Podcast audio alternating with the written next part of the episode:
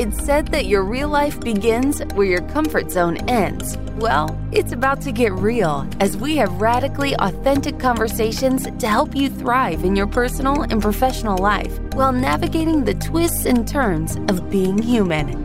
Buckle up, because this might get uncomfortable. Starts right now with Whitney Lauritsen.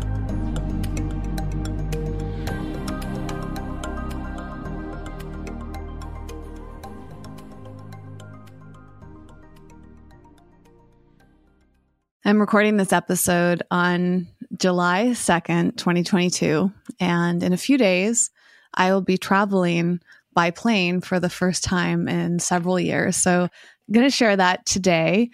A few days from now is also July 4th. And it's interesting because it feels different this year after everything that's happened in this country. I actually recorded an episode sharing some of my feelings around Roe versus Wade. And that was almost a week ago. And when I was recording it, I just found myself having trouble verbalizing a lot of the things that I was feeling and didn't feel fully comfortable with the way that I was expressing it. But I did want to make a note of it, even though that's not the main topic today, that I felt a lot of sadness and confusion. I also felt like it gave me an opportunity to better understand politics.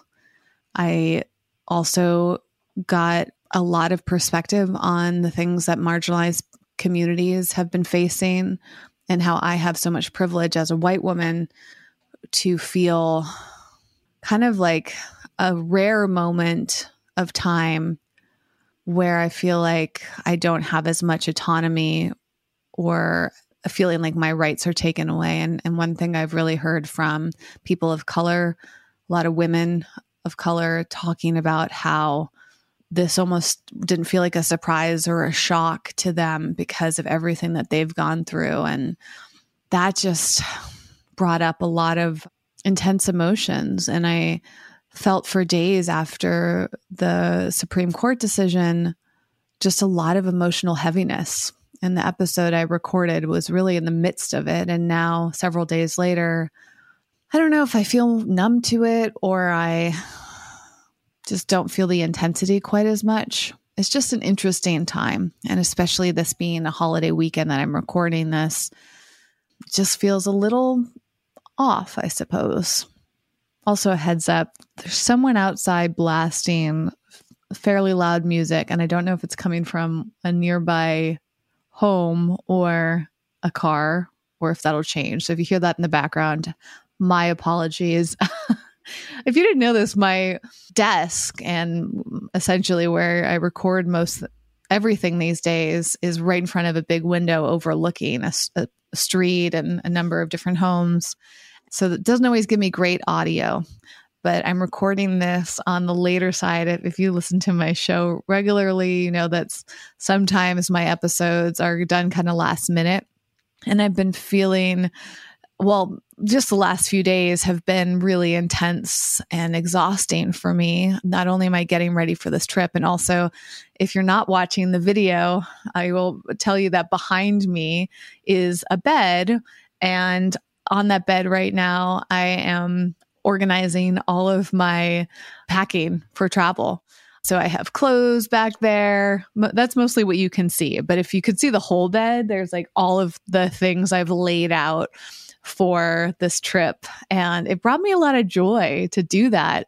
I actually started packing for this trip about a week ago, which is kind of amusing to me because I love to prep way ahead of time. And and if you know me, and anytime I've talked about trips, I talk about things that I'm buying and packing and thinking about. And there have been times that that has been quite stressful.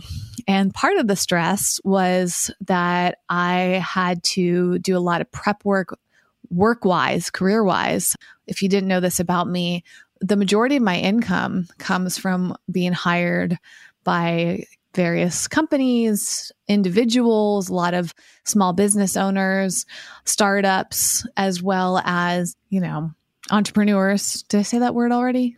Creative types hire me mostly to support with social media marketing. but I've expanded my knowledge and experience to a lot of different types of marketing. And one of the reasons I'm traveling in a few days is to go to Costa Rica. And I'm so excited because in this episode, I'll share more details. I think I teased it a little. Did I even say where I was going yet? I'm not sure, but I haven't shared any details about why I'm going where I'm going. So on this coming week, I'm flying, and you're hearing this episode. This episode comes out when after or during my trip, I should say. So I'm going to Costa Rica to be part of a retreat that I was hired to help market. And it's been a really amazing experience for me. I was involved with a retreat back in, I think it was 2014. If you have known me for that long, maybe you remember this. It was actually with Jason, who used to co host the show, Fully Raw Kristina, Koya Webb, and our friend, why am I, I feel awful, completely blanking on Amber, uh, who's now married to JP Sears. Is that his name? JP, right? I don't know why I'm blanking on their names. But, anyways, so Amber I don't know if she still does this, but she used to lead retreats in Costa Rica. And so she asked, invited me, Jason, Kristina, and Koya to be part of this retreat. And is a bit of a regret for me because I didn't actually end up going. There was a lot of chaos happening around that retreat or confusion. I should say chaos isn't quite the right word. It just didn't come together very easily. And now that I know more about myself and the way my brain works, I recognize why I didn't go.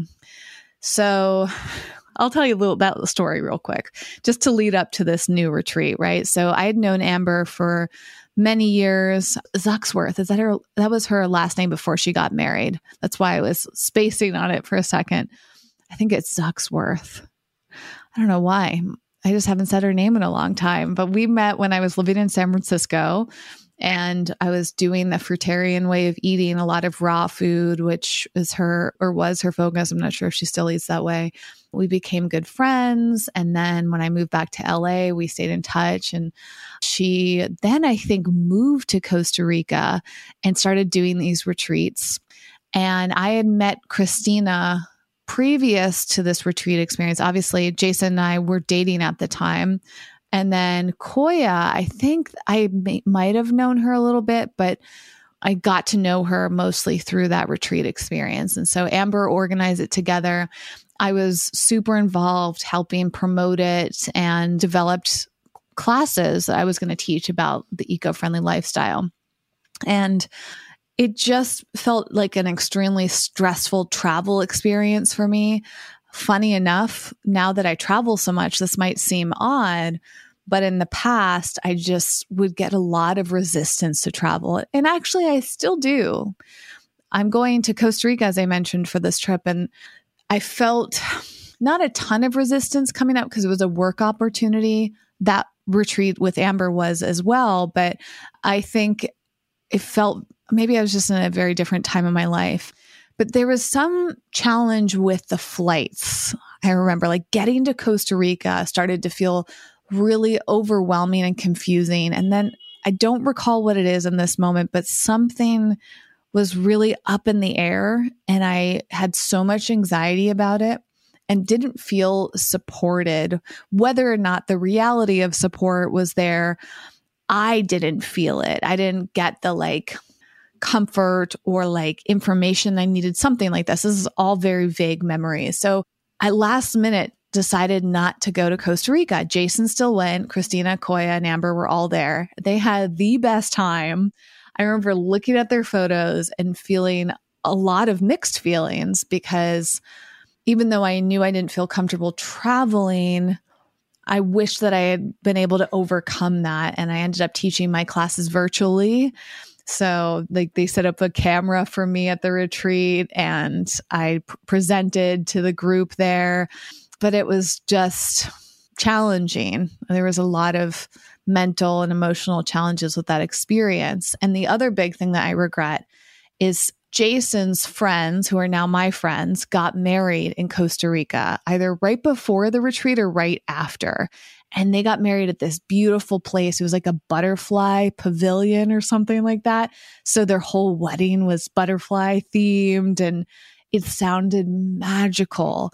And I really regret not being there for their wedding, especially as they become even better friends of mine now. Jason did go.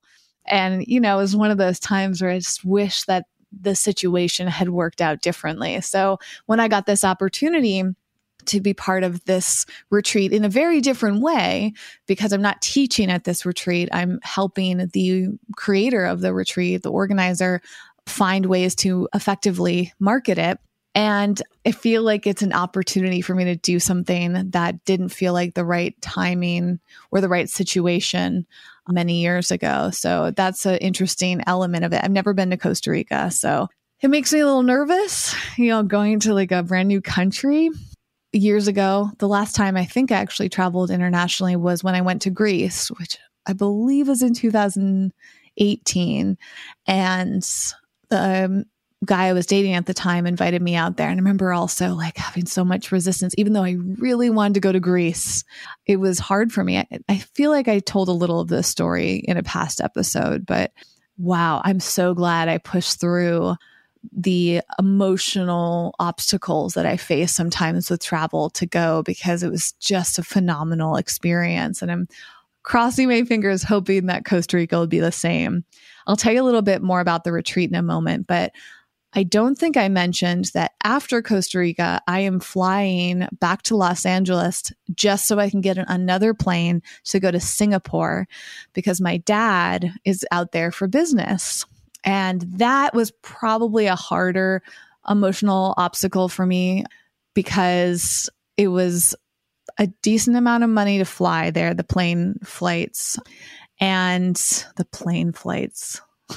Is that just cancel those words cancel each other out? The flights out there were kind of pricey and it was overlapping with the Costa Rica trip. My dad's going to Singapore for like 12 days or something. And I was hoping to go for half the time, five or six days, but the Costa Rica opportunity came up. And so to make it work, I had to go immediately from Costa Rica out, out there. So that's also really special for me. I can't remember if I mentioned this. Did I?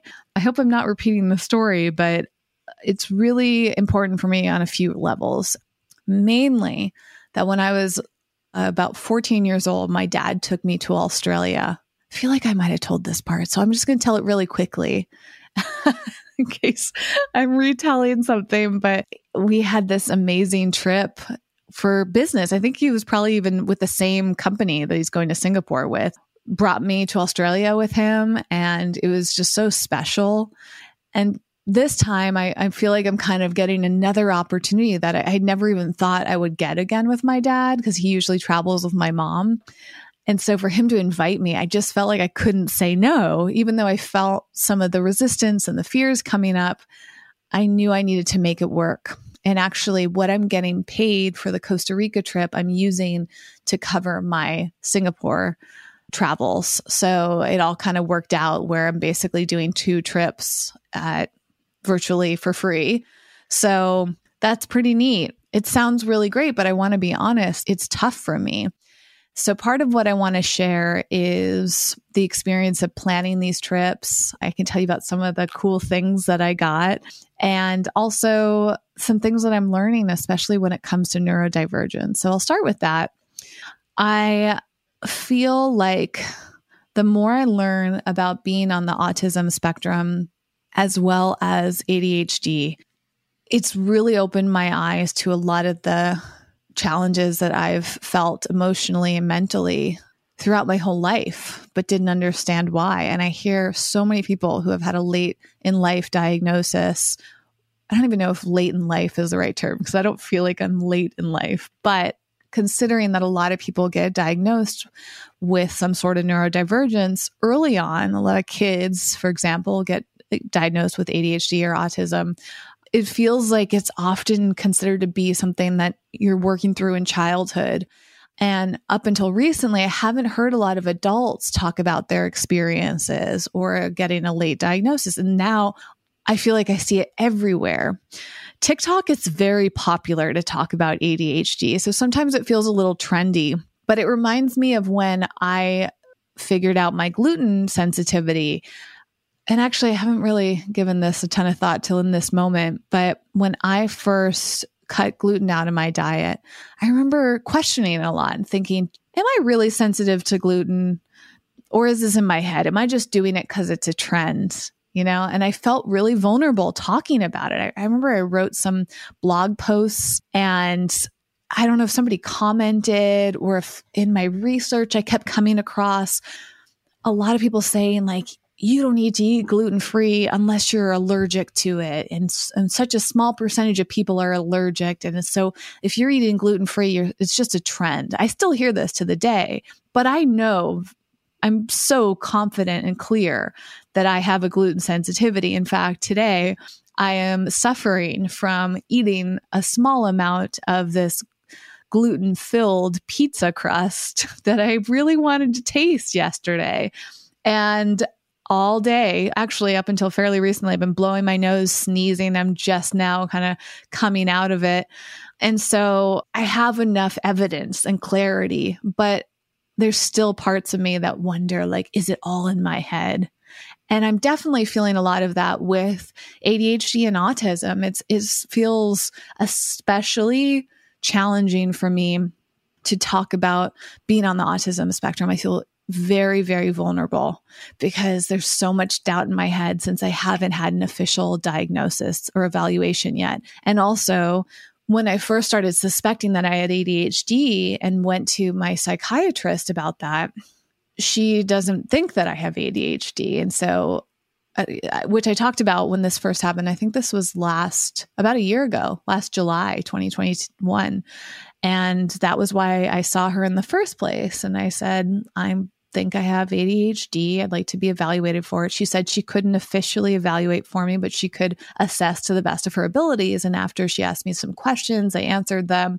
She says, I don't believe you have it. I think you just have an anxiety. I don't know if she called it a disorder or not, but I remember feeling a bit deflated. And I'm pretty sure that I recorded an episode right after that to share. And so for a while, several months probably, I kind of put that aside. But all of a sudden, I start coming across all this information and then hearing about autism and thinking, wait a second, I identify and align with so much of this. And I'm not like, why would I want to be ADHD or, or on the autism spectrum? You know, like just like I don't want to be gluten free. I don't want to have a sensitivity to gluten.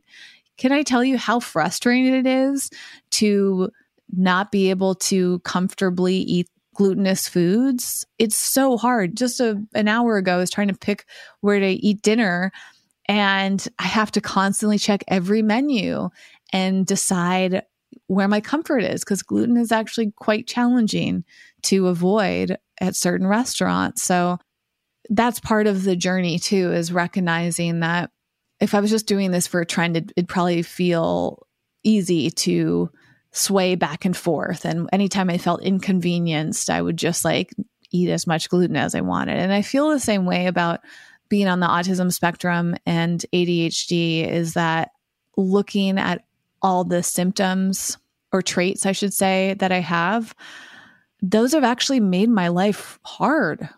They're not things that I enjoy, except for on the autism side of things. The way my brain works, I do get a lot of compliments for that. like people often say, Wow, I can't believe you do X, Y, and Z. How are you able to do that? People point out the differences with my brain very commonly. And, and I've learned to feel proud of that, you know? I kind of just thought, oh, it's just the way my brain processes things. Like I never would have thought it was part of any sort of quote disorder or disability. It's interesting to me in the context of travel. So coming back around to that, I started to grow curious to see what type of accommodations airlines and airports had for people who are neurodivergent. I can't remember if I looked for that information or came across somebody talking about it and then that started a whole journey but in the past few weeks i started researching this and then yesterday spent a lot of time trying to see how that was treated and autism is considered i think it's a developmental disability which kind of sounds I don't know, like, I think that a lot of people have tons of preconceived notions and stigmas around disability. But as I learn more about ableism, I don't want to view disabilities. And I don't think that I feel judgmental towards people that have disabilities, but maybe if I do, it is that I'm afraid of people judging me, if that makes sense. So, anyways, I came across the fact that TSA, as well as many, if not most airlines, have special accommodations for autism. What's challenging is that a lot of those have been designed around autistic children and family members of autistic children who are traveling together. So I found it really hard to find out what's in place for autistic adults. But I was able to find a little, and a lot of the challenges that adults have are, similar to what children have. It's just a little bit more a tendency for adults to be more capable of doing things on their own, more self aware, more adapted to things. So when I understood how autism can feel not triggered, but the basically the challenges that somebody w- with autism can have during a flying experience, I suddenly felt like, wow, I am f- recognizing that most of the time that I've been in an airplane, I felt all of these things, but basically masked them or convinced myself not to worry about them. And probably because as I was little, I imagine my parents either dismissed my fears or I didn't verbalize them or they kind of quieted them somehow. Like I think I just learned to deal with them. And I don't have a ton of memories around what that was like, but I did fly a, a good amount of times as a kid and as a teenager. But I do have a ton of memories as an adult. And a huge indicator of that is for probably 10 years, I flew with Evie, my dog, as an emotional support dog. And I remember after the first or second flight doing that with her, noticing how much of a difference that made. And I kind of always thought, oh, it's just because I feel comfort with Evie. You know, she's nice to have with me. But I would start to pick up on how I was more focused when Evie was with me.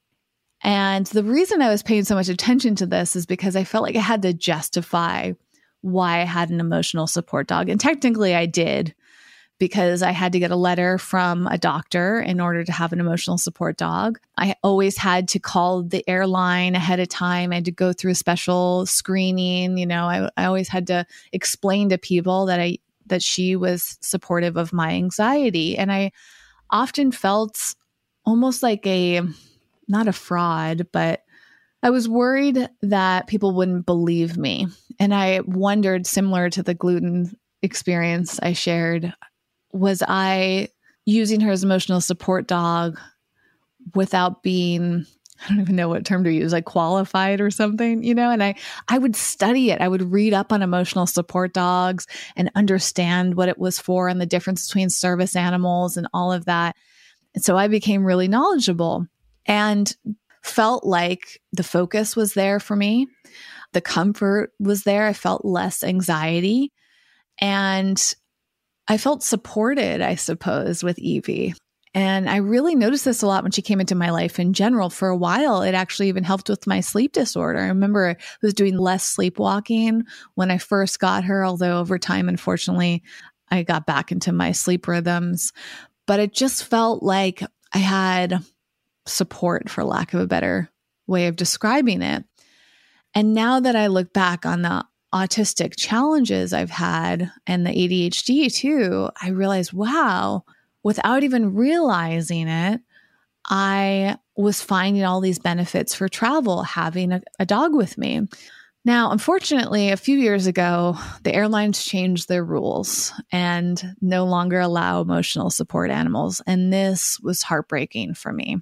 This is actually one of the big reasons that I started driving across the country in 2020, not only did I want to go on a cross country trip and feel less comfortable with COVID, that was around the time. It might have even been like March 2020 or something that the airlines made that decision.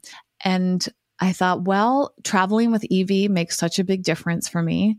I could still have her with me on a plane. It's not like they were saying I couldn't bring her, but there's a huge difference between an emotional support or a service animal and just a regular pet because pets need to be enclosed in a carrier underneath the seat in front of you. For me, I felt major comfort with Evie sitting on my lap. In fact, just saying that out loud, I can feel it in my body. It's actually similar to how I feel with a weighted blanket. Not only does the weight of her feel comforting to me, but it was like her warmth and her presence and it was like she was she was my security blanket in a way. And having under the seat just would feel there would feel like a distance, a gap. It just wouldn't be the same. And on top of that, they charge so much money. The huge benefit of an emotional support animal is that you can do it for free. But I think this is why they stopped allowing it because a lot of people were abusing the system. And I, that's where I got in my head too. I'm like, am I abusing the system? You know, I don't have a visible disability. So yesterday, as I'm researching autism and travel, I'm seeing articles refer to it as an invisible disability. And it was like, oh, wow, that makes sense. And there are some dogs that are trained specific for autism. There are also dogs I found out that you can train for gluten, where they will tell you, you can, like, they're gluten sniffing dogs. So you can present food to them and they will indicate whether that food has gluten in it or not. And I was like, oh my gosh. So now I have this dream of actually getting an official service dog that's trained for autism. I don't know if you can train for ADHD, probably trained for gluten. Like, I'm like, wow, like, can I get a dog that supports me with all of these things like that I need help with? But also just to have an official service dog so that I could fly with them without having to go through all this old rigmarole and yeah, so I share that part of the story because that was kind of a big eye opener for me when it came to travel.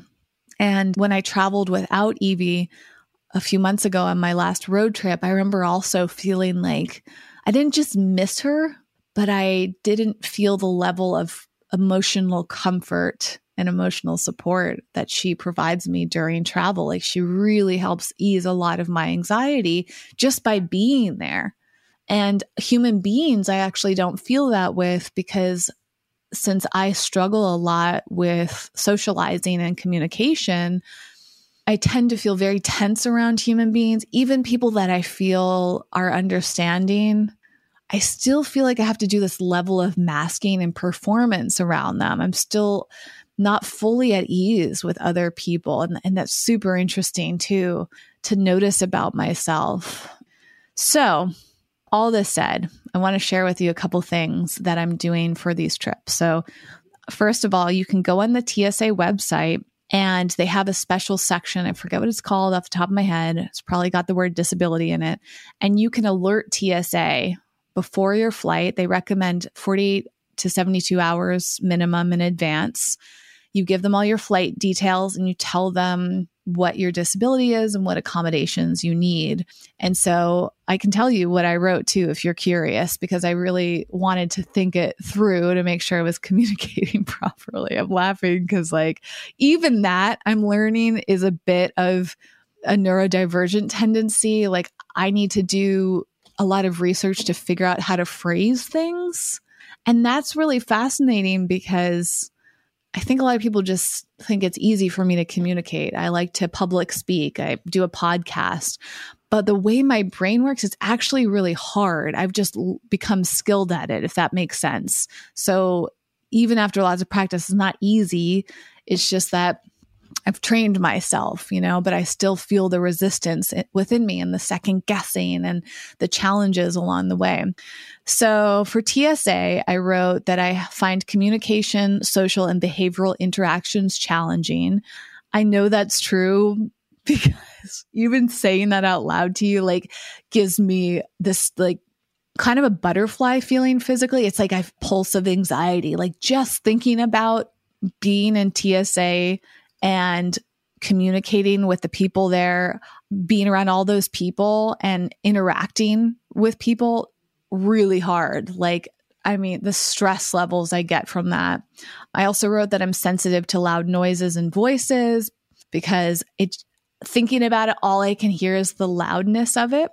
And speaking of which, one thing I think I'm going to try on this trip is wearing my headphones, which a lot of people with autism tend to do. It's very common for them to be wearing headphones to block out noise. But I'm so sensitive sensory wise that I'm not even sure wearing my I feel like my headphones would bother me too. like I don't know. There's you probably have seen me wear them. I wear them for most podcasts. Actually, whenever I have a guest, if you've watched the YouTube videos, I'm wearing my headphones. And I'm fine with them in that situation, but I don't know, walking around with them on, we'll see. We'll see if I can handle that. If not, I might put in some earplugs. I have some wax earplugs that like mold to your ear but I've also been wanting to try these special earplugs that are like reusable. They almost look like they're little mini Bluetooth headphones, but they're just earplugs. And I forget what the company's name is called. It's interesting. In this moment, I'm like, hmm, should I order some of those? Before my trip, I don't know if they would arrive on time. And I've also spent more money than I'm normally accustomed to preparing for this trip. So I don't know. I think they're like $30 huh, I'm going to make a note to myself and also try to remember what the name of those earplugs are because they're really cool. I remember looking them up for some reason. Let me see real quick if I can find them on Amazon. I feel so conflicted shopping on Amazon, by the way. It's, you know, it's so convenient, but I just, feel very conflicted and what I've allowed myself to overcome the ethical issues I have with Amazon because I get so stressed making decisions and weighing out things and researching stuff. And right now, my stress barrier is, I don't even know how to put it, like my ability to take on more stress is very limited. So I shopped on Amazon for this trip, as well as a few clothing stores and bought new clothing. That's like a big deal for me because I love to get things secondhand. But I was really struggling to find a lot of things secondhand. So I ended up buying brand new things, which cost more money and involved me shopping at some stores that I f- feel a little iffy about. But the convenience factor was what I needed because I also become hyper aware of like how much stress I can take on of that type.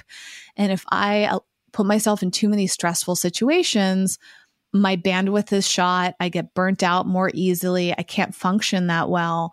These are, I think, tend to be more common, I think, for ADHD. Sometimes I blur the line between autism and ADHD as I'm learning more about them, but that's something that I'm also working on with my neurodivergence. It's like, it's okay to do things that you're not fully in alignment with if they do help you cope and get by. You know, I think many of us can strive to be so perfect and do things, quote, right and ethically all the time. And being someone that's very driven by my ethics and my values, I'd love to live my life in full alignment. But I just can't always do that, you know, and I carry around a little bit of guilt for it. So I try to be very transparent. So the company that I was thinking of for earplugs is called Loop. And they're about what I thought they were price wise. I think they're about $35. double checking that I'm they have different types for different reasons. So they have a few different options. One's called Loop Quiet, and it's all about reducing the noise to find your quiet. Oh, they're only $20. Huh. This is interesting. That to me, and it says I could get it by tomorrow. This is another huge benefit of Amazon. Again, like resource wise, I'm like, I feel all this guilt, like, ugh, you know, the car, the delivery drivers, and the gas that it takes, and the packaging. Like, I can't stand that. I feel awful. Let me see if you can get Loop somewhere else in LA. This is a challenge with the holiday weekend, but I'm going to look this up in real time. So the Loop Quiet reduce noise. They're made from soft silicone and it says they help get you in your bubble. They come in four different sizes. They look very fashionable. Uh, they also help with background noise. They're great for sleeping and can help you focus or concentrate while studying, working, or reading. And they also come in handy while traveling or commuting. They're easy to use, they're flexible. I feel like I'm doing an ad for them, but I'm just reading this out loud as a way for me to decide. Then they have something called Loop Experience, which I, if I remember correctly, is mostly for like when you go to a concert. Yeah. They're high fidelity hearing protection for motorcycles, work, and noise sensitivity. These are $30. Hmm. This is what I have to decide is like the noise sensitivity side of it. But I think they're mostly, oh, see, this is interesting. They're extremely suitable for people who are easily triggered by noise, noise sensitivity, musicians, parents, and more. Maybe I need to go read up on what other people have said, but that sounds pretty appealing. And I like the idea that you can use them if you go to a concert. But what I'm concerned about for me, my noise sensitivity is so specific. This comes into play with sleep too. I have to have a very specific type of noise, white noise, for me to sleep. It can't be quiet. Like the silence I find very uncomfortable. So I'm worried that with earplugs that it's going to be too quiet and if sound is like muffled in a weird way, that's really tough for me. But I also don't sleep very well when there's a ton of noise, so I need the white noise in order to cancel that out. So this is why I have to better understand how these earplugs work. So I'll do some research and I'll let you know. I feel like 20 or 30 dollars makes sense for something that's reusable and that helpful. And I hadn't even thought about it because I was going to use my headphones. But like I said, my headphones, sometimes the sensory feeling of, of it on my head and like covering up my ears. And these are other clues to me with autism is like people with autism, I think is the correct way to say it. There's like a whole PC terminology I don't I can't remember if it's better to say somebody who has autism, someone who is autistic. I feel like there's a lot of like preferences around that. I don't care. I will say either for myself right now. But I usually say that I'm on the autism spectrum. I felt more comfortable saying that because I'm still feeling it out, you know, and I want to be very clear about it versus I'm I think I'm just concerned with people questioning it, like I said. Anyways, it's very common for people with autism to be very particular around sensations. Like that, the sensory issues are huge. So for me, it's like, as I'm thinking about TSA, and I'm going to go back to what I was saying about TSA too, having something on my ear while I'm walking around and like trying to listen to things, like, ugh, just gives me anxiety just thinking about it. but I'm going to figure this out. So, what I was saying is, you fill out this form, and I said the things I already shared about sensitivity to noises and voices. I also said that I'm challenged with unexpected changes, meaning like if I get to TSA and their rules have changed about what you can bring through. I get so anxious thinking about like, do I have to take off my shoes or not? I have TSA pre check through Global Entry, which, if you don't know about that, it is something you can purchase. It's a $100 every four or five years. I think it's four years. And allows you to not only go through TSA pre check, but when you come back into the United States, it helps you through the customs process so you can skip the longer lines. Both of them allow you to go through shorter lines typically. In TSA pre check, I think you don't have to take off your shoes, you don't have to take things out of your bag. Like it's just a ton of convenience, which is also relieving because I get so stressed out when I, I mean, literally the entire time I'm in line, TSA feels like a nightmare to me the my sensory issues are like on fire where standing close to strangers makes me deeply uncomfortable worrying about getting to my flight on time makes me uncomfortable. So I'm going to get to the airport super early each time because I don't want to deal with that anxiety. But then, like, the entire time I'm in line at TSA, I'm practicing, rehearsing in my head what it'll be like when I get up there. And I'll be like holding my ID in one hand just so I can be ready when I get up there to give my ID and my you know ticket and then like when i get into line i feel like my brain has been like rehearsing okay i'm going to get th- my laptop out and this and that and like so i'm just consumed by those i wouldn't quite say worries but like that's just how my brain is working below the surface. Like nobody would know it because I've trained myself to look really relaxed, but inside it's just madness for me.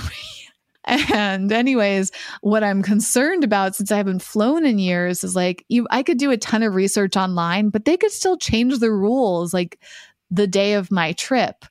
And gosh, I'm just concerned about that. So I'm hoping that by alerting them ahead of time about my needs, maybe they'll do something. I don't know how well that the um, staff is trained. Like, how would they know like maybe when I scan my ID or something. I don't, I'm curious to see how that's going to go. TSA also has a, a, card that you can print out and it's for people with disabilities. And so you can write in your disability in that line. So I'm going to try that. Even though I feel almost like embarrassed to do that, I would rather be a little bit embarrassed, but feel like I'm getting my accommodations met. So maybe submitting that form and having that little card printed out will be helpful. And it felt good for me at least to write out what my needs for in terms of accommodations were ahead of time because then it allows me to practice it. And what I will also do is copy and paste this phrase I wrote out into my notes on my phone.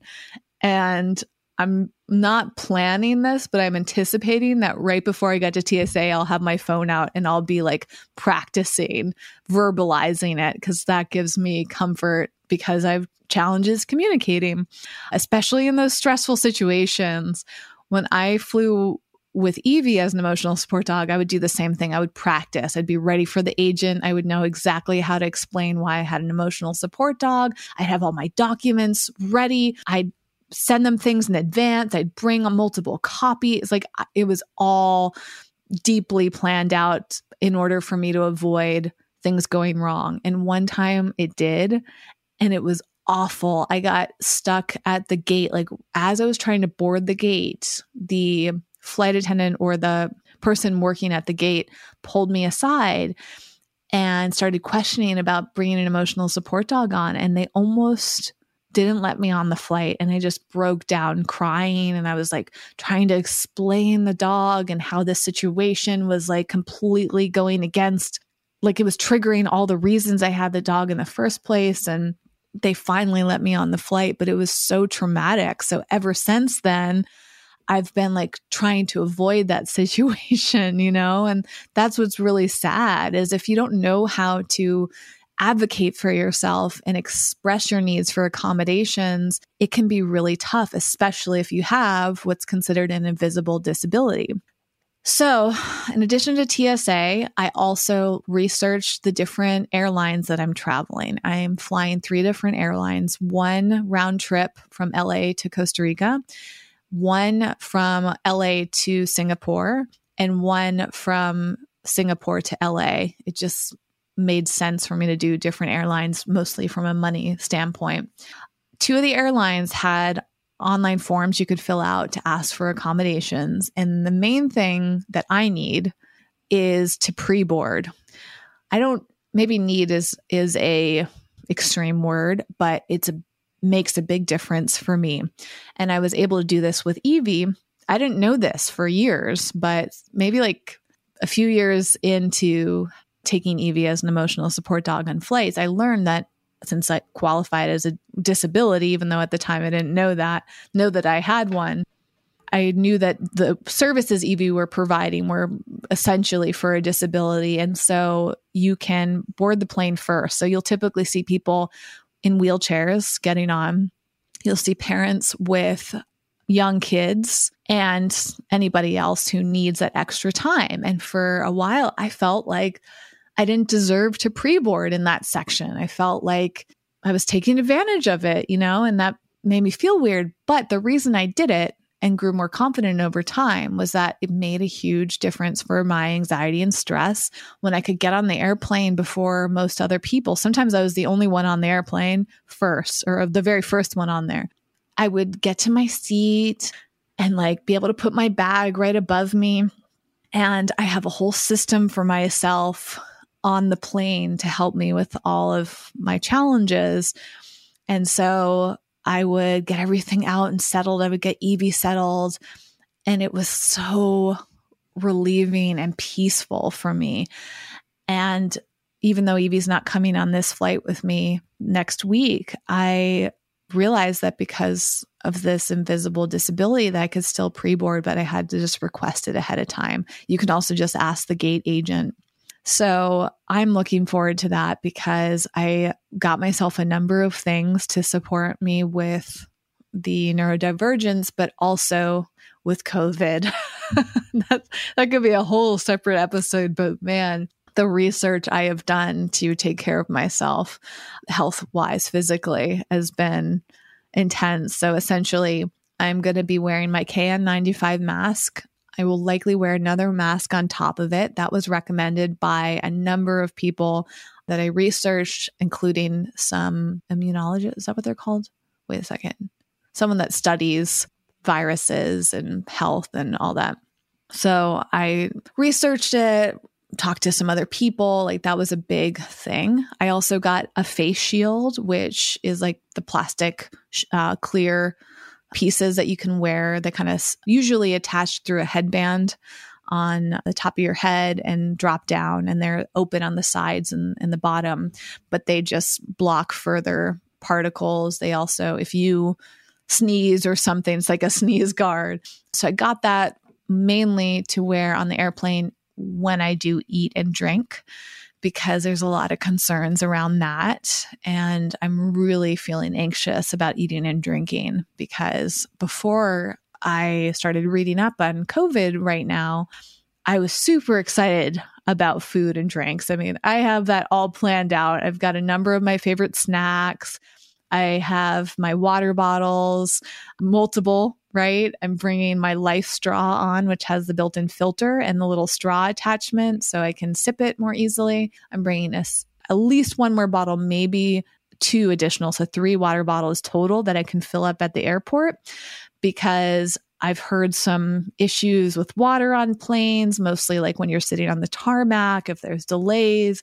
I could go on and on, but I was like, I do not want to be stuck without water. And then from an environmental standpoint, I always like to bring my own on because a lot of times the airplanes have like these little plastic bottles I just think are so wasteful.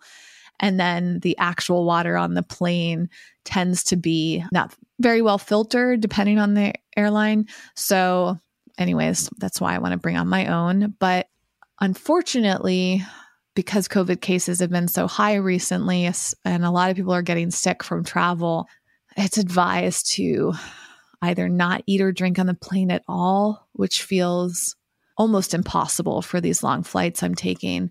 But they recommend like not taking your mask off when other people are eating on the plane and just keeping it to a minimum. And I, I'm just worried. You know, I've always been really worried about COVID, and maybe that's part of my neurodivergence. Like, I overthink things, I get anxiety. Like, it's just been really stressful for me. And I'm sad because I enjoy eating and drinking snacks. You know, my Singapore flights include all these nice meals, and I've requested vegan meals on them. That was another big issue because there was no option to request vegan and gluten free. So I may get vegan food, but in the past that's like included bread or like wheat noodles. And I'm stuck like, it's hard. This is the thing. It is hard to have all of these needs, you know? But I think understanding them and finding confidence in them makes it emotionally easier for me because I can just advocate and say to other people, they may think I'm extreme, but if this is what I need, if this is what brings me comfort, then that's okay. And I think that that's also been a huge part of my journey with neurodivergence is I've always kind of stood out for having a lot of needs and I think I tried really hard to minimize that, but now I'm like sticking up for myself and being more proud about it, you know, like even working on not taking it personally when people make fun of me or attack me. I mean, I've had people criticize me or attack me for my COVID viewpoints. And you know what? After two years, I have developed a lot of confidence. And it's like, I am glad I got the vaccines. I, to my knowledge, have never had COVID aside from that one positive test. So maybe I did have it. But if you've heard that story, I thought at the time it was a false positive. So I still don't know if I ever actually had COVID, but I've never had symptoms, thank goodness. And I think it's because I've I've taken sometimes some extreme measures. And on this trip, I plan to take extreme measures. Like wearing two masks and a face shield is probably extreme for a lot of people. I I also bought this product called Nozin, which I did not know about, but I found in my COVID research. It's a nasal sanitizer antiseptic that you swab the inside of your nose and it's used at hospitals as another layer of protection from germs. It's not marketed as a COVID product, but I'm getting it in hopes that it could help with COVID, but also keep me from catching colds or flu or whatever else. Because the last time I flew on a plane in 2019, I got really sick. I was sick for most of my trip and then sick for like probably a week or so after I got back from that trip. I was coughing all night long. I thought I was going to have to go to the hospital. It was miserable. And that was a huge moment for me because I thought I had been really safe on the plane. You know, pre COVID, so no mask, but I brought my hand sanitizer. I wiped down the seats and the tray tables and like I brought my water and had immunity stuff and like thought I was doing a good job but I got really sick. And I remember thinking, wow, like, how did I get that sick? And then a few months later, COVID comes around and I'm learning all of these things about viruses and realizing like I wasn't really that protected. So that kind of let was part of the reason that I started becoming really mindful and a huge reason why on this trip I am willing to go to these extremes. Some other extremes are I'm going to drop the word extreme because I feel like that's not fully fair to me. I don't believe it. I this brings me comfort and peace of mind, so I don't see it as extreme. Other people seem to based on their reactions, but it works for me. A couple other things that I'm doing are I in 2018 when I went to Greece, I bought I, I feel like I might have mentioned this, but worth saying in the context again. I bought this blow up pillow that you put your arms through and your head down in so you can lean on your tray table and fall asleep that way. It's amazing. I can't wait to use it again. I also have my Essentia memory foam travel pillow, and that's also great. I have a sleep mask. I just bought today some jet lag homeopathic pills or whatever. They're helpful for jet lag. So I don't know why I'm saying jet lag. Weird. They're helpful for jet lag. And I'm going to try those out. I don't think I've ever had them before. I don't think I used anything like that for when I went to Greece. I also have some sleep supplements. Hopefully, I'll bring some melatonin. I'm waiting to see if that arrives in time. But I have a like at least two different types of sleep supplements I'm going to try in addition to the jet lag stuff, which I think is also helpful for sleep. And another big thing, speaking of sleep, is I rebought Hug Sleep. Talked about this in the past. There's this brand Hug Sleep that makes a sleep pod, and it's a compression product that you put your entire body into. The compression technology gives people with sensory issues or trouble sleeping a lot of comfort. And I did all this research on weighted blankets and really wanted to bring one on the flight because the weighted blanket's been a game changer for me. But they're super heavy And for me, doing carry on only and traveling all around, I'm like, that's probably not a good idea to bring a 10 or 15 pound blanket with me. So I got the hug sleep because it's really small and can be really nice. You can actually use it on the airplane. So it's it's essentially like a thin sleeping bag. and again, I'm I'm probably going to look a little weird, you know. Can you imagine like if I wear it on the plane, I really want to take a photo or video because imagine me in this gray compression sleeve that goes all the way from my feet up to my shoulders. And then I'm wearing a, a mask. I'm laughing so hard thinking about the visuals of this. I'll probably wear my blue blocker glasses because they give your eyes protection from COVID. Any glasses do. But blue blocker glasses are also great for helping you feel more relaxed and falling asleep. So I'm planning to wear those part of the time.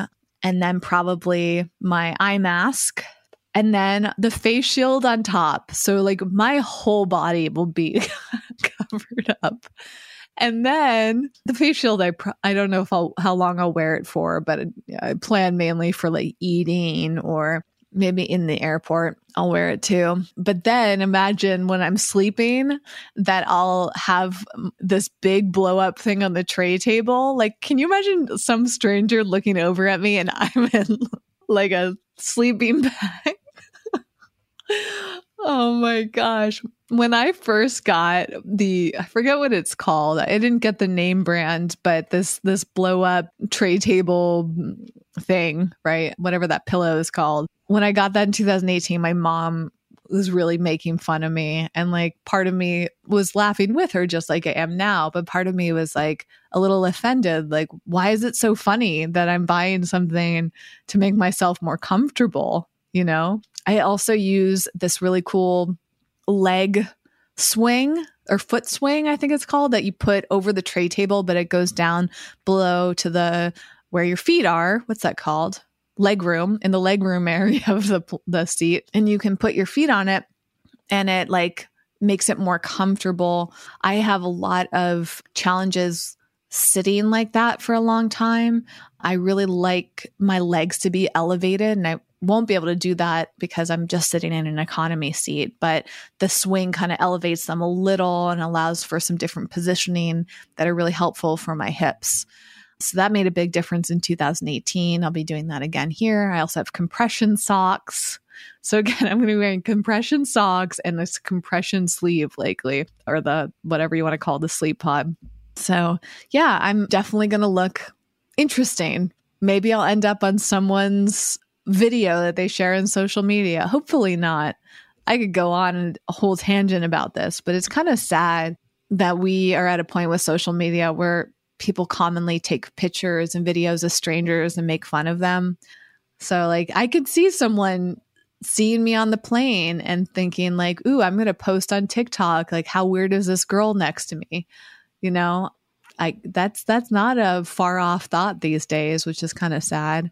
But you know what? Again, if this stuff makes me comfortable, I need to just embrace it with confidence and say like I'm advocating for my needs. If that helps me get through a 12 hour flight to Singapore so I can sleep and spend quality time with my dad when I get there and not get sick, like I'm thinking about the long term. And sometimes the short term elements are worth it, even if they're kind of embarrassing or uncomfortable. And embarrassment is also so personal to each of us, right? So I can kind of work my way through embarrassment and learn to be less embarrassed or not embarrassed at all when something's important to me. And that's been a big part of my journey. All of this has contributed to me wanting to pre board the plane, by the way. The other cool thing that you can do is ask for specific seats on the plane. I learned through this process of the accommodations that hold on, I gotta blow my my gluten filled nose. that doesn't make sense, but I'm starting to get sniffly again from eating gluten yesterday. I lost my train of thought. Oh, the accommodations for the plane. The other thing I was able to do is ask for specific seating. And they actually reserve some seats on the plane for various needs. For example, they have seats together for a child to sit with their parent or whoever their companion. So if there's like, I think, a last minute change and they need to move people around, they'll have like seats for them next to each other.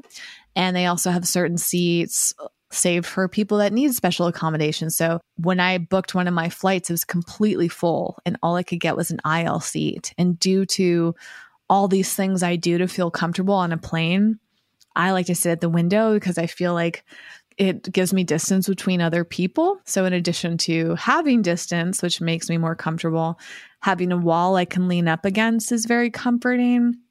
But also, I feel like it, there's a little bit more privacy, more hidden away out of view from people. So I can do these things and feel like there's a little bit like less attention on me.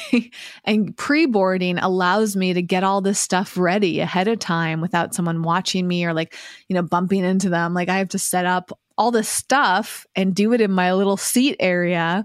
So when I pre board, I'll get on the plane and I'll like stand up in the aisle and like put everything in my seat and organize it based on the order I need and like I go through my whole routine and that's really hard to do when you know you're in line and all these people are getting in and moving around and ugh that's awful. So I'm so glad that they were able to get me a window seat. They're able to well hopefully I won't know about the pre-boarding until I get there, but pretty much guaranteed that. Yeah. So, wow, I was going to tell the story of this retreat that I'm going to, but I am over an hour. So I'm going to save that for another episode. I will tell you all about this amazing retreat. I plan to do an episode before I leave and when I return. So I'm not sure when you'll hear about the retreat if it'll be in the post retreat episode or and or one beforehand. Stay tuned. I have two more episodes to record before I leave. Although when you hear them, it'll be after the trip has started and maybe even when I return. So the full follow up to the trip episode will be out in early August if if you're not already listening then. So stay tuned. Thank you so much for listening to my journey traveling as someone who has a neurodivergent brain and a lot of special needs. you know, that term too. I remember growing up in my school, we had I think they were, it was called like the special needs kids, and they had different classes and a different bus, and they were always treated so differently. For example, I remember kids with Down syndrome were in that classroom and they felt so segregated, you know, and I grew up, I don't think I was judgmental towards them, but I just saw them as different, you know, and, and then people would make fun of them. I think nowadays it's less acceptable to make fun of somebody with special needs. But when, when I was growing up, like we still had we would kind of do a lot of non PC things and maybe kids still do that but like looking back I just feel sad for that I feel bad that that stuff was socially acceptable and so maybe I just grew up thinking like special needs were embarrassing special needs were looked down upon thought about as weird and different in a bad way and maybe that's led me to kind of hide all of these things that I've struggled with, but I also just didn't know. And sometimes I think back or wonder if my life would be really different if I had been diagnosed with ADHD or autism or maybe something else. You know, I'm still on a journey to figure that out. I I still would like to get professionally evaluated by a specialist even though I feel confident identifying with that now there's a peace of mind I would feel like it would feel more official to have a, a diagnosis from a professional. And I wonder, like, what would my life be like if I had had that when I was little? What would my life be like if I had these accommodations and didn't have to hide them or mask them or you know what would learning school have been like would have would have travel been like when i was younger and also recognizing that there are probably lots of people in with similar needs as me, but that don't advocate for them. I've noticed this a lot when I talk about what I do and when people view it as different. Sometimes I think that's because they've never felt confident doing that. Like, how many people would sleep with one of those travel pillows if it was more common? You know, like if if more people on the plane use them because they knew about them, like maybe a lot of people would use them certainly very comfortable. I'm glad I use it. You know, it, it might look strange because it's not common. I've actually seen more people on TikTok talking about them. So, probably working our way towards those pillows being more socially acceptable. But the sleep pod, for example, it was on Shark Tank. It's still not a very common product. But what if more people thought to bring something like that on the plane with them? You know, would that reduce anxiety for a lot of people? I think about all of these things that I've learned to do over time, and maybe they are and will remain a very specific neurodivergent or anxiety related need. But also, there could be plenty of people like that foot swing. That's a pretty common thing that people use. Like, if that alleviates pain or tension, discomfort in your body during a flight, then like, what if that was a standard thing? Some international flights actually have these little things that pop down for your feet so your feet can be elevated. Almost, they almost look like those. I don't even know what the term is when you get a pap smear, you have to put your feet up in these like metal I want to say stirrups. They're not stirrups. I don't think is the right term. But anyways, that's what they remind me of. But they're on airplanes and they fold down so your feet can be propped up and elevated. I've seen that. That might be on some of my international flights, but I'm still bringing my foot swing with me because I, I'm not counting on it. I also got the special Bluetooth device that will allow my Bluetooth headphones to connect to the in-flight entertainment just in case that I've heard that newer planes have that Bluetooth connection option. I've got all sorts of stuff. This is just the beginning. I will tell you about more and or link to videos I plan to do. I'm really hoping that I have the mental energy and bandwidth to make these videos I envision because I feel so excited to share the travel tips with everybody. Because again, these products are not designed for neurodivergent. They just happen to help me with those needs that I have. So they might help you too. I would love to know if you've used any of these things, if any of these things would be helpful to you, or is this the first time you've heard of them? Let me know. Everything will be linked for you in the show notes of this episode at wellevatr.com. That's W E L L E V A T R.com. There's a full transcript, links to it all. When the video is finally up, that'll be embedded there. And there might be some affiliate links, especially on, on Amazon.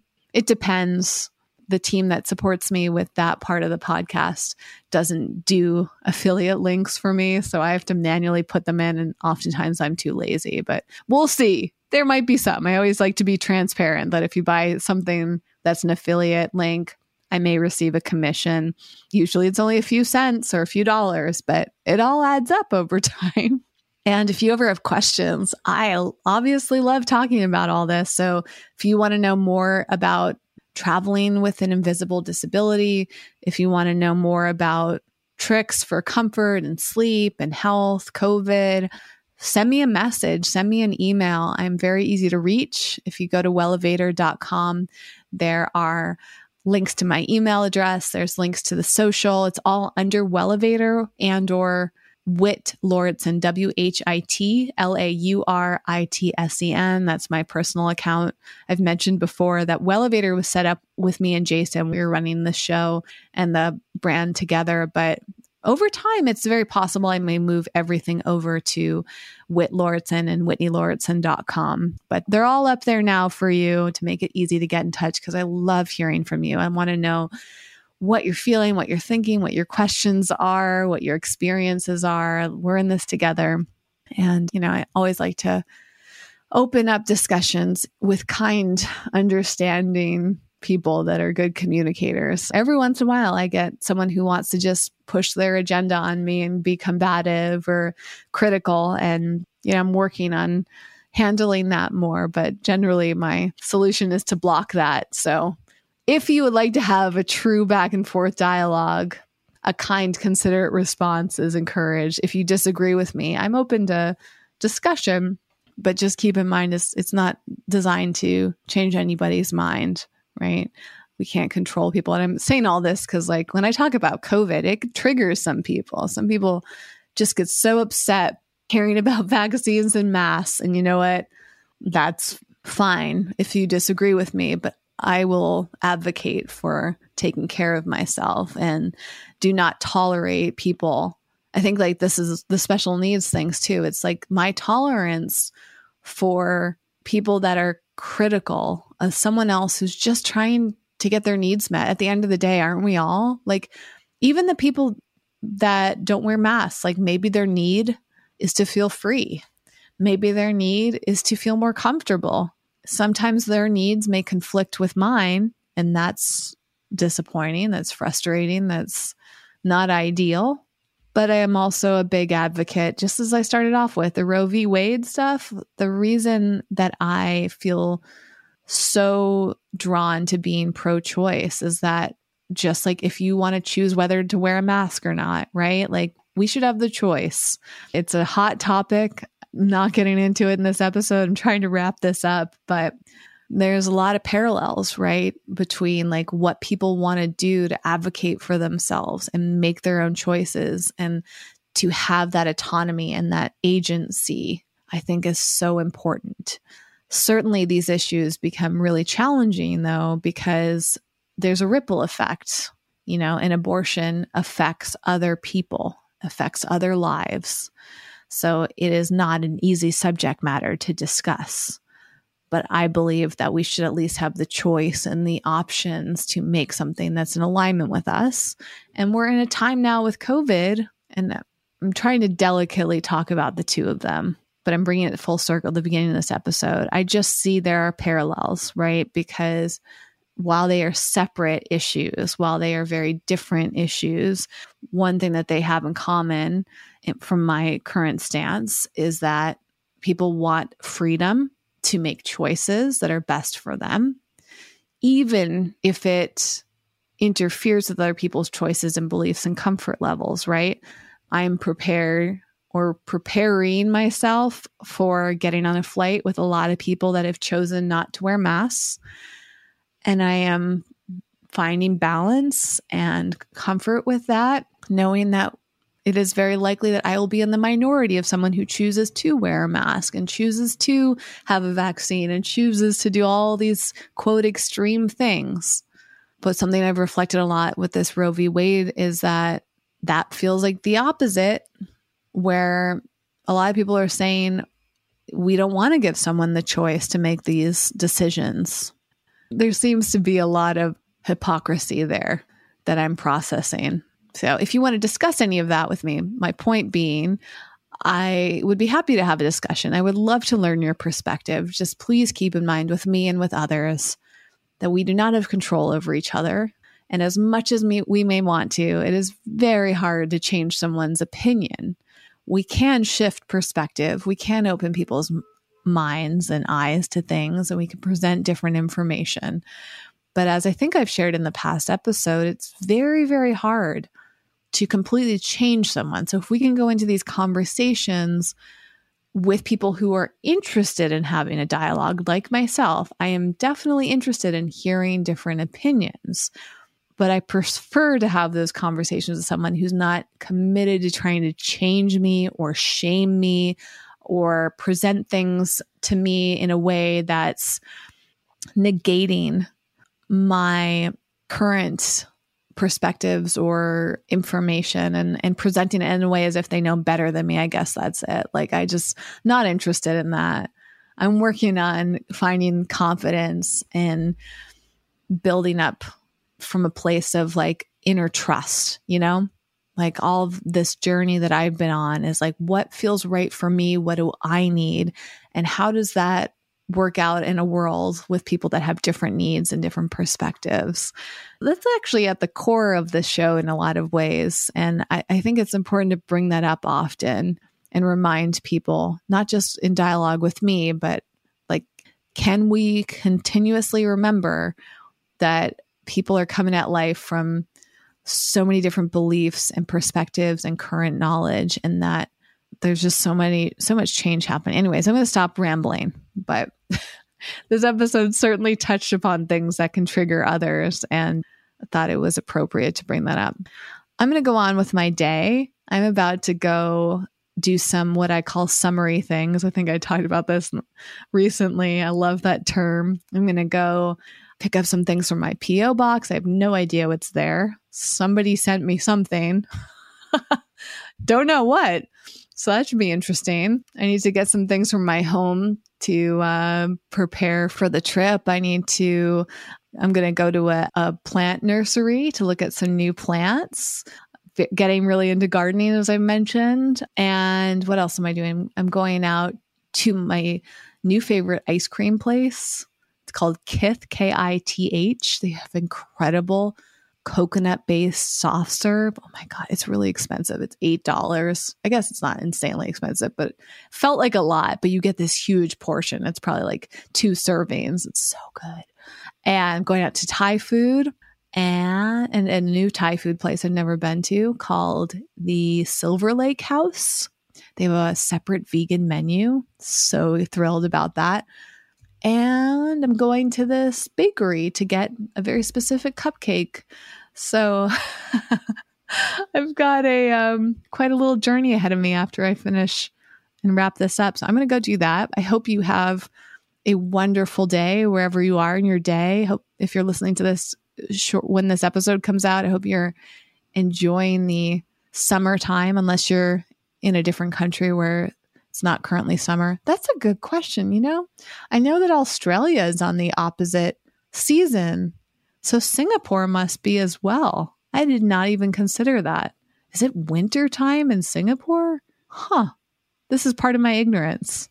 Or does is the change in season based on the is it the hemisphere? Gosh, I haven't studied this in so long. I have no idea. I got to add this to my list. What season is Singapore? I'm to I'm to answer this in real time again. Oh, this is fascinating. There's two monsoon seasons the southwest monsoon and the northwest. Wow, this is going to be quite the um, education for me because I feel very ignorant. All right. Well, don't have an answer for you right off the top of my head because I have no idea. I think it might still be summer for them, but I'm fairly certain that Australia has a different seasonal timeline because I remember I used to be really into Australia.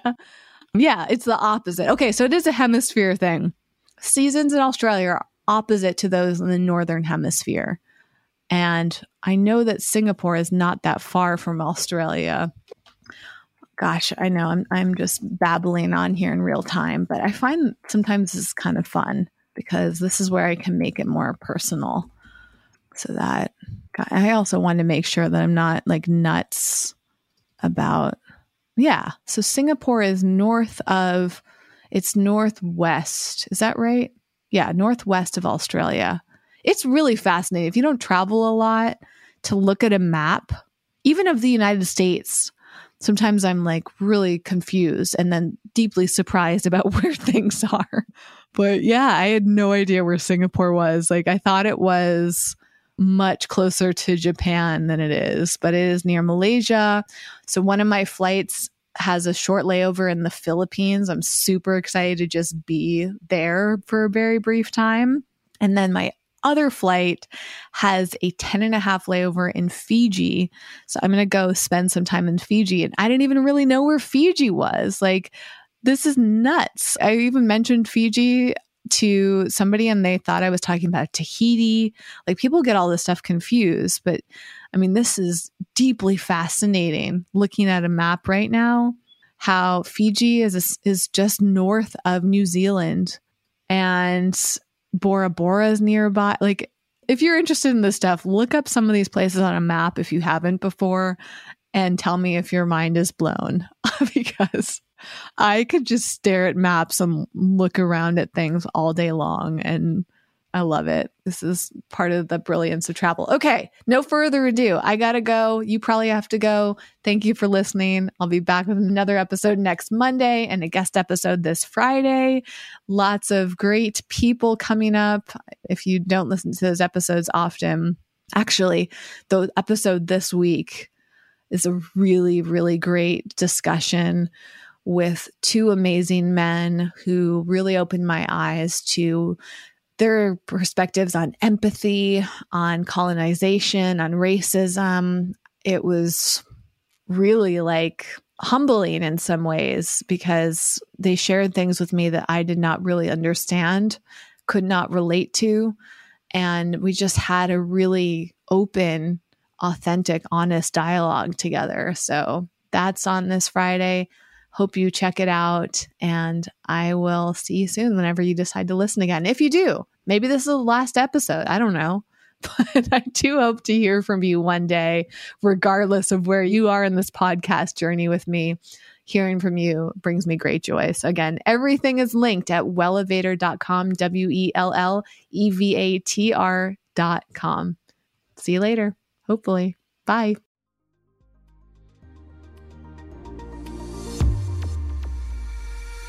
For listening and getting out of your comfort zone with us today. For show notes and more high performance resources to help you thrive, go to wellevatr.com. That's W E L L E V A T R.com.